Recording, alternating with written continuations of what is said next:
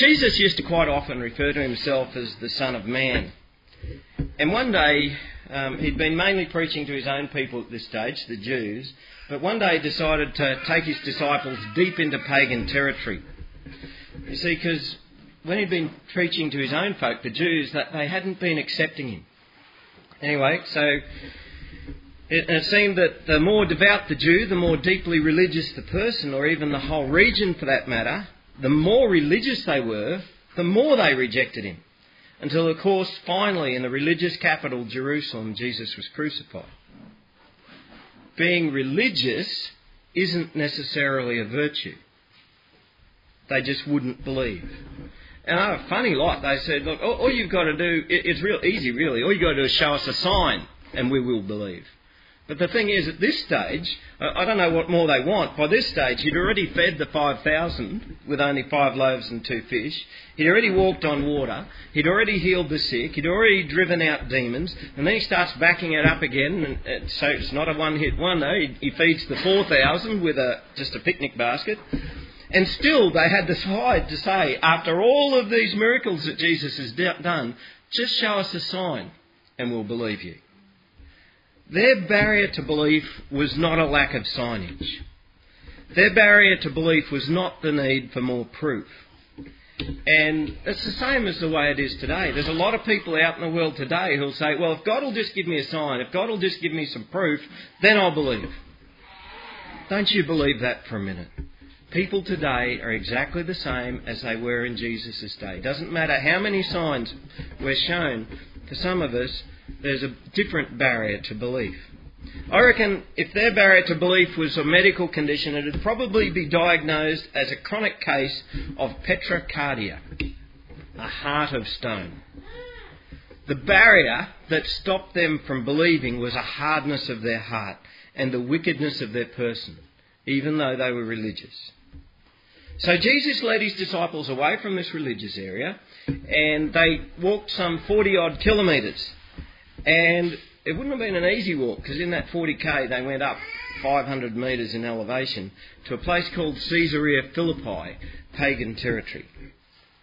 And it was here that Jesus asked his disciples this very important question. And strangely enough, it's probably actually safer for them to answer the question there in pagan territory than what it would have been for them in God's country. He asked them this question who do the people say the Son of Man is? And then he asked them an even more important question. He made it really personal for them. Well, what about you? You nail your colours to the wall. Who do you say the Son of Man is? And today I'm going to be asking us those same two questions.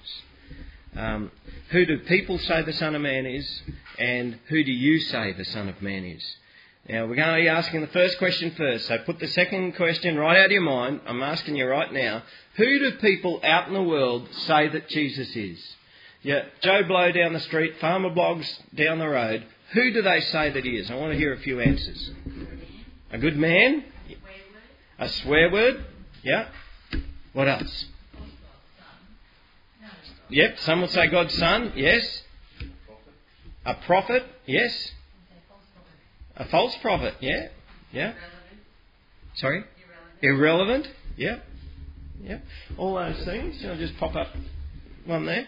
What about some of the other religions? Um, the Hindus. Does anyone know who the Hindus say that Jesus is? To pop it up there. Um, some, some Hindus believe, every, seems everybody wants to claim Jesus. Some Hindus believe that in Jesus' teenage years, that aren't recorded in the Bible, was when he found his way east to India and, and learned all about yoga and stuff, and then came back to be a guru to the Jews. Okay, so some folk believe that. Um, of course, to Hindus, if you try and convert them, um, they believe in a multitude of gods, and so some of them will believe that our God is a God the same as any other God and whatever. What about Muslims? Does anyone know what a Muslim believes about Jesus? A prophet? What else? Okay. Sorry? Yeah, yeah, they believe he works some miracles. Um, yeah, they actually believe more about Jesus than some liberal Christians, you know. They actually believe that Jesus was born of a virgin. There's a lot of people who don't believe that these days. Um, they also believe that Jesus was sinless, but they don't believe that he's God, like we do, and they don't believe that he was killed. Um, Jehovah's Witnesses. Does anyone know what the Jehovah's Witnesses believe about Jesus? A prophet? Mm. Did you know they actually believe that Jesus is the Archangel Michael? They believe that Jesus is the first of created beings. And that's why we don't class Jehovah's Witnesses as a Christian denomination.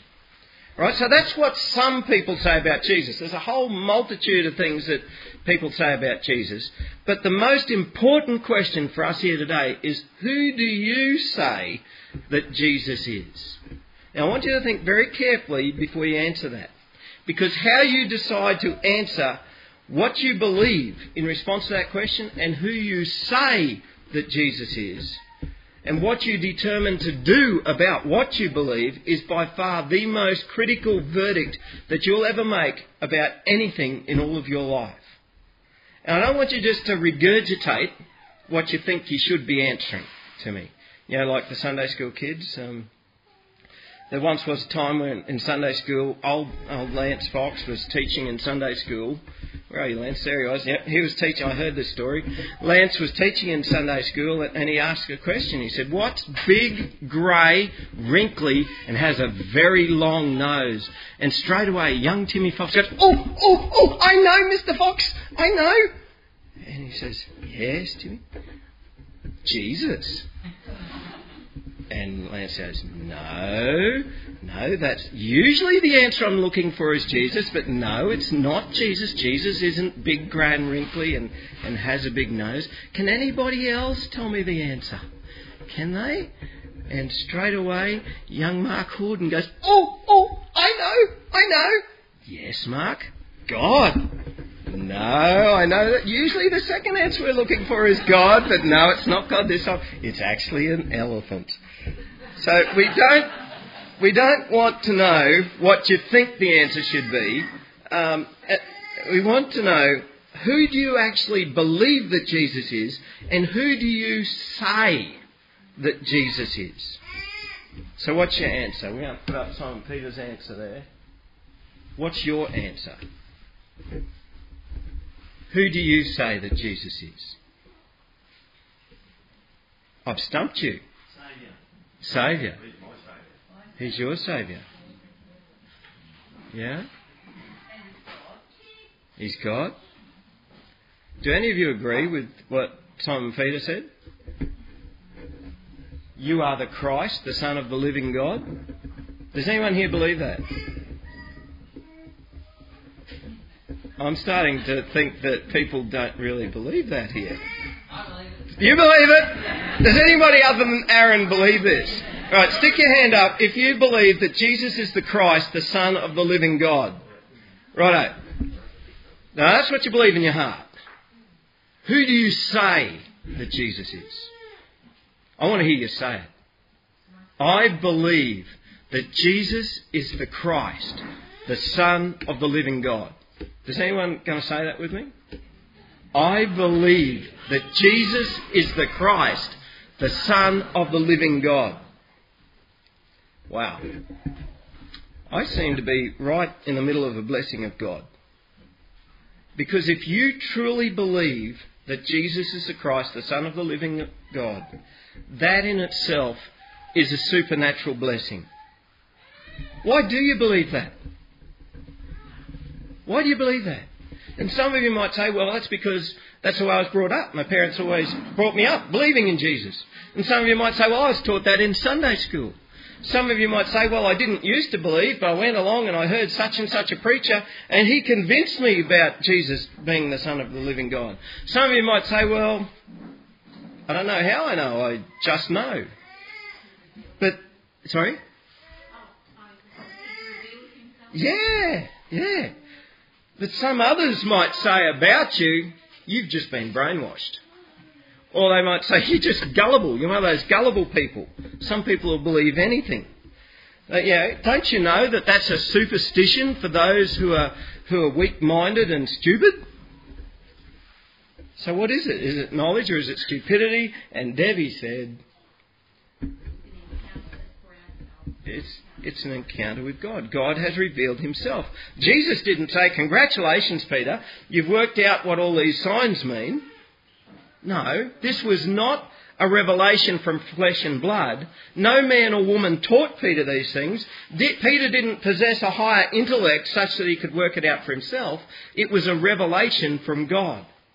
Jesus said, Blessed are you, Simon, son of Jonah, for flesh and blood has not revealed this to you, but my Father who is in heaven. It was a blessing. You know, one of the sad things that, that we see happen is something which sometimes makes us wonder. Have you ever seen two brothers or two sisters who have been brought up in the same family and one will become a believer and the other will just totally reject God? Or have you ever wondered why a thousand unbelievers can hear the same evangelist and ten people will have changed lives and the rest not? It's not because they're the gullible ones. It's not because they're the ones who are smart enough to see the truth. It's a blessing from God. Believing and knowing in your heart that Jesus is the Christ is no human feat. It's a gift from God and it's a blessing from God. Do you agree with that? That's a blessing from God. Okay, now here comes something. One thing I've learnt about blessings is when God gives us a blessing, with that blessing comes responsibility. I don't know if you've ever considered that. But when God gives us a blessing, with that blessing comes a responsibility. So if God blesses you with a child, guess what? Responsibility. right? It, we, you then have the responsibility to bring up that child, to feed them and so on, and bring them up in the ways of the Lord. When God blesses you with a home, you have a responsibility to invite in the traveller who has nowhere to stay on a cold winter's night. When God blesses you with a business, you have the responsibility to do the right thing by your employees. When God blesses you with finances, you have the responsibility to care for the poor. When God blesses you with health, you have the responsibility to care for those who are sick. When God blesses you with youth or vigour, you have the responsibility to care for those who are old and tired. When God gives a blessing, with it comes responsibilities. And guess what? When God gives you the ultimate blessing, faith in the Lord Jesus Christ, with that comes an enormous responsibility. And sadly, this is a responsibility that many of us shirk. You and I have a huge responsibility to fulfill because we've been hugely blessed by God. Now, it's important for us to get this the right way round. We have the responsibility because God has blessed us with faith. God hasn't blessed us with faith because we've fulfilled the responsibility. You know the difference? Okay? Jesus said to Peter, Blessed are you, Simon, son of Jonah for flesh and blood has not revealed this to you, but my Father who is in heaven. And I tell you, you are Peter. In the Greek, it is Petros, which means the rock. And then Jesus says, And on this rock I will build my church, and the gates of hell shall not prevail against it. I will give to you the keys to the kingdom of heaven. And whatever you bind on earth shall be bound in heaven, and whatever you loose on earth shall be loosed in heaven. Who here is glad they're not Peter? Peter be given that responsibility. Right, Peter, here's the keys to heaven. you get to decide what's bound and what's loose, Peter. That's a huge responsibility that God put onto Peter's shoulders. You know what? I don't believe that that was only for Peter. You and I, as believers, along with Peter, the believer, share that responsibility. Uh, this is an interesting passage which has been the subject of um, many arguments throughout church history. But there's basically three major views as to what, what this paragraph means. The first one you might be familiar with if you come from a Roman Catholic background, um, where they say, okay, Peter's sort of promoted as, as like the, the head of, of the church there, and that's where they get, you know, some of the justification for saying, right, so Peter was the first pope, and then we'll have a succession of popes after that, because obviously we need somebody to have, still have the keys to heaven, otherwise we're all doomed. Um, I, that's really stretching things. I mean, that's certainly taking it far beyond what God had said. If you know the Pearly Gates cartoons, you, you know the picture of, of St. Peter standing at the Pearly Gates with his little clipboard and so on. That's where that idea comes from, okay? It's a huge stretch. The second view, I believe, is also a bit of a stretch. It's, it's a Protestant reaction against Roman Catholicism more than what I believe it's based in the Bible. And this view would say, and some of you have probably heard it, you are Peter, Petros meaning the rock, and on this rock, me, Jesus, I will build my church. Now that sounds like a very good and easy explanation that we could get from the English, but the problem is the original sentence in, in original sentence construction in the Greek doesn't really allow for that. It really very clearly makes Peter the rock in this situation and not Jesus. Um, the actual grammar makes that quite clear. So let's not react against unbiblical doctrine by becoming unbiblical ourselves. Let me give you the third explanation. I think you'll realise that this is the one that I go with because it'll be in yellow. Um, Peter is not just the man Peter, but the man who has faith in the Lord Jesus Christ and confesses that faith. And as such, Peter is the prototype. Peter, the man of faith, is the first of many men and women of faith who will also follow after him.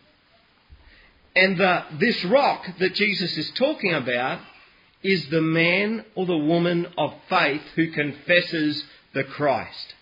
These are the ones who have the keys to the kingdom of heaven. By the way, these actually aren't keys to the kingdom of heaven, um, but they are important. Peter, the man of faith, is the rock that Christ builds his church. And you, as a man or a woman of faith, given to you by God, are rocks on which God builds his church. Now, we've got to get clear in our minds what the church is. Um, the church, we tend to think of the church as an institution, and you know, we'll say there's an institution here, an institution there, an institution there, and say these are the churches. But the church in the Greek, ecclesia, simply means gathering, right? So the gathering of Christians. So on the rock of Christian faith, Christian Christian um, believers, they are gathered together to form the church. We are church here this morning because we're gathered believers. The Christian church, the gathering of believers, is not founded or built on a constitution. I'm in the midst of trying to put together a bit of a constitution for Bush disciples because we legally have to have one to exist in our society, the same as this sports club has to have a constitution to exist. But that constitution is not the basis on which Christ builds his church.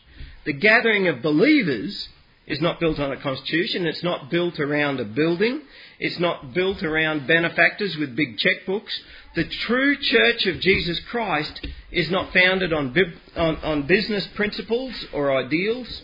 It's not even built on around nice people. The church is built with believers and I actually believe around confessing believers, ones who will actually say that Jesus is their Christ.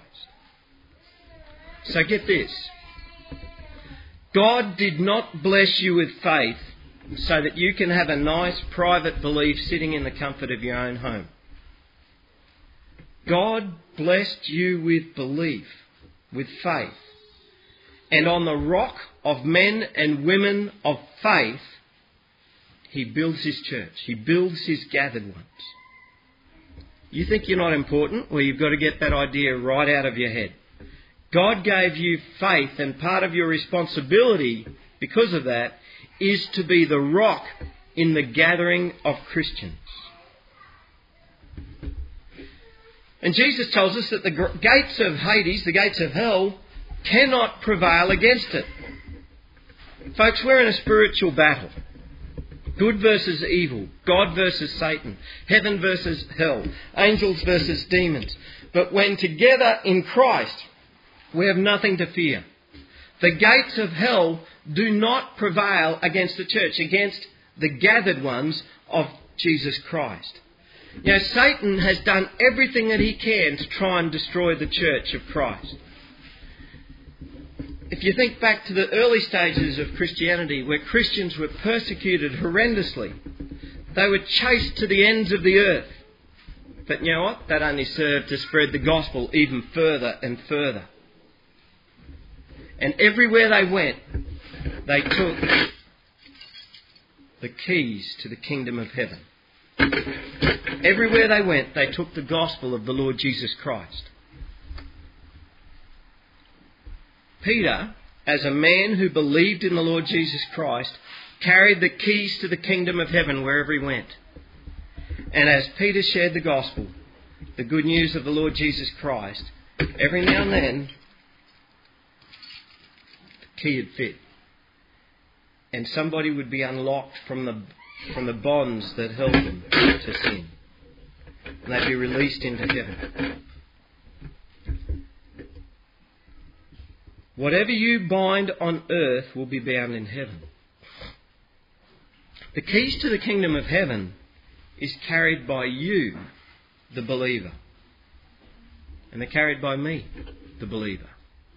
And whatever you or I bind on earth will be bound in heaven.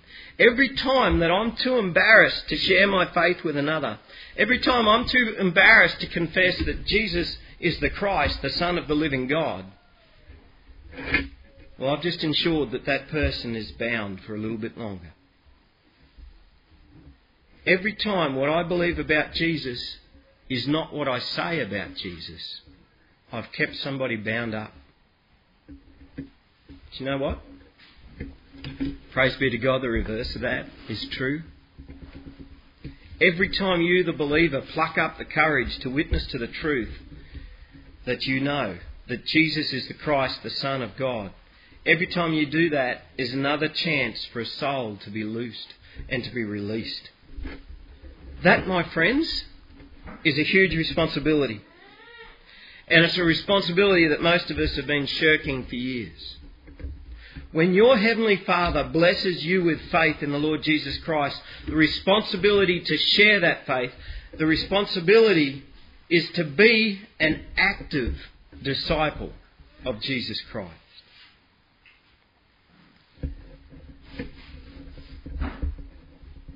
As Bush Disciples gets up and running, my hope and my dream is that you and I together will become those active disciples of Christ. Bush Disciples is about encouraging the way of discipleship in the bush. And I scoured the pages of the New Testament for just the right passage about discipleship to kick off today. But, you know, as soon as I started searching the scriptures, almost instantly I realised I was starting from the wrong place. We've always got to start with the Lord Jesus Christ. You can't begin with discipleship because discipleship does not make any sense unless we begin with Jesus Christ. Because if Jesus was just a man who died and was buried, well, that just wouldn't make any sense to be a disciple of a dead man. But the fact that Jesus is the Christ, the fact that he is God, the fact that he is the Son of God, the fact that he died and yet lives again, discipleship, the life of the disciple, the sacrifice of the disciple, the responsibilities of the disciple, all of a sudden they make a heap of sense. All of a sudden these things become an honour and a blessing. And because Jesus is the Christ, the rewards of faithful discipleship are out of this world. And because Jesus is the Christ, the gates of hell cannot prevail against gathered disciples. Next time I preach, I'm going to be taking those next eight verses of this same reading, verses 21 to 28. I'm not sure where that'll be yet. Um, we haven't planned any more services. Um, but without the foundation that we've laid today, those verses just don't make any sense. Until we start with Jesus Christ. The knowledge of Jesus as the Christ, the Son of God, is the key. You've got those keys on that key on your keyring, hey? Yeah? On my set of keys here, there's some keys that I use all the time. And there's other keys that I almost forget what they are until I really need it. Whereabouts on your keyring is the key to the kingdom of heaven? Is it one you use often? Is it one that every chance you've got you go, oh, yeah. Well, I actually believe that Jesus is the Christ, the Son of the living God. Don't keep those keys to yourself. Who do you, Jesus asked, who do you say the Son of Man is? Not who do you believe. Who do you say? And that's something that we Christians have often got to get around. We sort of think, yep, I believe, that's all good, that's cool. Jesus wants to know, who do you say that the Son of Man is? Take every opportunity to say it. Take every opportunity to unlock those who are bound and bring life where there is currently death. You've told me that Jesus is the Christ. God's word tells me that it is God who has revealed that to you. But God's word also tells me that with that blessing comes an enormous responsibility to be an active disciple of Jesus. Let's pray. Heavenly Father, we want to thank you for that ultimate blessing, that Jesus is indeed the Christ. Lord, we thank you that you have given us the ability to believe. We know that it's not through our own strength, through our own cleverness that we believe, but it is a revelation from God. And Lord, I just pray for each person here, myself included, that we would be willing and active disciples of Christ, taking the name of Jesus out into the community, sharing his name in, in conversations and inviting others as we take these keys to unlock those who are bound and to introduce them to your blessing of faith in Jesus. Pray these things in Jesus' name. Amen.